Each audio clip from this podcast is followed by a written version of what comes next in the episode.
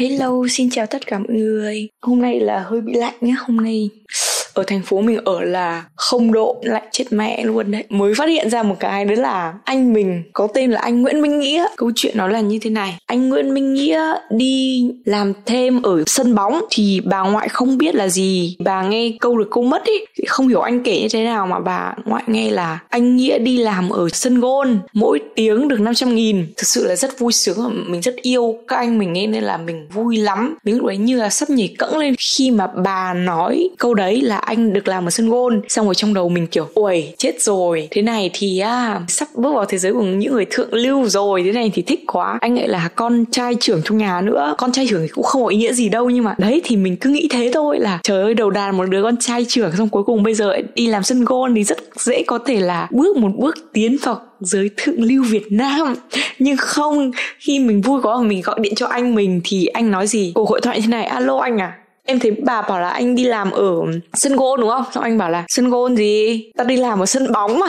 Sân bóng đá. Trời ơi, thế là mọi ước mơ về sự giàu sang của mình đã tan vỡ trong vòng phút giây. Chỉ muốn nói là trời ơi bà ơi, tại sao bà lại có thể nói là sân gôn được nhở? Ngày xưa ấy, anh Nghĩa của mình là anh ấy còn à, hớn quá, thế là bị mọi người trong nhà gọi là Xuân Tóc Đỏ. Nếu mà bạn đọc truyện thì đã biết là Xuân Tóc Đỏ là một cái thằng mà nó đi nhặt bóng thuê ấy, xong rồi nó giàu lên từ việc là đi nhặt gôn ở sân banh, đúng không? À, đúng. Đi nhặt banh ở sân gôn, sorry. Thì ngày xưa khi mà nhà mình đi resort ấy thì anh mình lúc nào cũng sẽ sân tennis, xong rồi nhặt bóng cho những cái người mà chơi ở đấy mặc dù không quen biết gì, và tự nhiên đi nhặt bóng thì cũng không hiểu tại sao. Thế là mọi người bắt đầu tức quá, thế là cả nhà mới gọi anh là đúng là cái thằng Xuân Tóc Đỏ đi nhặt bóng thuê. Thì khi mà bà ngoại kể chuyện là à chết rồi, Nghĩa bây giờ bắt đầu đi làm ở sân gôn, thế là mình thấy vui quá. Trời ơi, tại sao anh mình được đi làm sân gôn, thật sự là hạnh phúc, anh mình sẽ có cơ hội để thăng tiến trong sự nghiệp và về sau trong thế kia.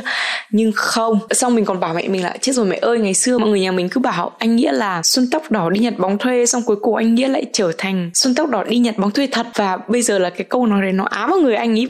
Anh Nghĩa đã làm dập tắt mọi vui sướng của mình trong vòng một nốt nhạc khi anh nói là không, anh đi sân đá bóng mà, đi từ năm giờ bây giờ mới về đây này, rất mệt. Trời ơi, thế mình cũng hơi bị buồn một chút, nhưng không sao. Đấy, nói chuyện thế thôi nhưng mà tự nhiên. Sao vậy, các bạn có xem cái phim You không? Cũng khá lâu rồi đấy. Phim ấy bây giờ có phần hai rồi sao? Phim ấy nói về một cái thằng mà tâm thần ý, mà cái anh đấy là cái anh mà ngày xưa anh ấy đã đóng nhân vật chính trong Gossip Girl rồi. Vai diễn lần này thì nó hơi hardcore một tí, là đi giết người ý, xong rồi nhìn con gái là tí yêu yêu yêu yêu nhưng mà lại muốn giết người đấy. Thì đang chắc là đang nói về một cái vấn đề về tâm thần. Thế là mình xem phần một thì thấy hay, có nghĩa là diễn biến phim rất là nhịp nhàng, rất hay, nhưng mà những cái hành động của anh ấy rất là ghê, thế là mình sợ không dám xem nữa, nó bị bệnh hoạn quá. Còn một cái phim nữa là mình rất thích, đó chính là phim lâu rồi. Phim đấy có anh Spider-Man mới đóng là anh Tom Holland, The Devil All The Time. Nó nói về sự suy đổi đạo đức của thế hệ nước Mỹ vào những năm một chín bảy mươi, là những năm mà xâm chiếm Việt Nam ấy. Khi mà có một bộ phận những người lính đi đóng quân ở Việt Nam mà nó cứ gọi là nội chiến Việt Nam ấy, chứ không phải là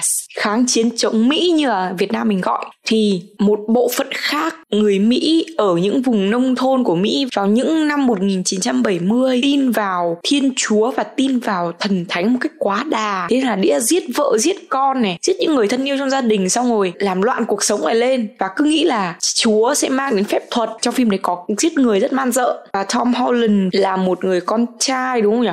Đúng rồi, là một người con trai của một uh, người đàn ông là con trên ngoan đạo, và người đàn ông đấy có tính khá là hung bạo, tuy là một trái tim rất ấm áp nhưng rất là ngoan đạo, đã làm gây ảnh hưởng đến hạnh phúc gia đình, và cuối cùng thì không còn được tồn tại trong cái phim ấy nữa. Phim thế nào thì các bạn sẽ phải xem, tại vì phim ấy rất hay. Lúc đầu ấy mọi chuyện nó bị quá trớn, tại vì tự nhiên thằng này đang giết thằng này, xong rồi lại có một thằng khác lại giết một người khác, rồi lại có một cặp đôi lại giết một người khác, thế là mình bị hoảng loạn ấy. Mình thấy phim này có vẻ là được đánh giá rất cao, thế nên là mình đã quyết định là đọc review phim trước cho đỡ sợ ấy. Không thể xem những cái phim như thế mà không biết diễn biến của nó thế nào được. Đọc thì thấy bảo là à, ở những cái thế kỷ này cái suy đồi về đạo đức quá lớn, nó ảnh hưởng đến những giới trẻ. Người bố người ta có tính bạo lực thì sẽ sinh ra và dạy cho những đứa con những cái tính bạo lực như thế, và nó ảnh hưởng đến những thế hệ sau này. Chứ đứa con thực sự thì nó không có lỗi, nhưng mà khi lớn lên tạo nên những cái thứ không tốt cho xã hội. Thì mình cũng thấy nó cũng khá đúng đối với tình trạng xã hội hiện nay. Mọi thứ đang um, suy đổi đi rất nhiều. Robert Pattinson đúng không?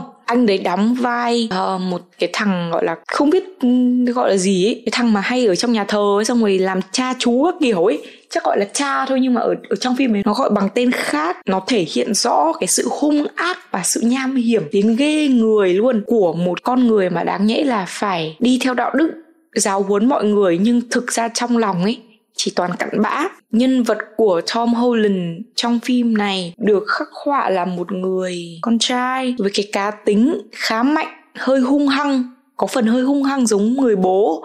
Tại vì những cái gì mà người bố dạy anh ý ngày xưa thì bây giờ bị ám vào ấy, nhưng mà nhờ sự dạy dỗ của ông bà thì đã trở thành một người con trai thực sự đàn ông và rất là tốt. Tuy thế thì có phần hơi cọc cằn đó, như là đã nói.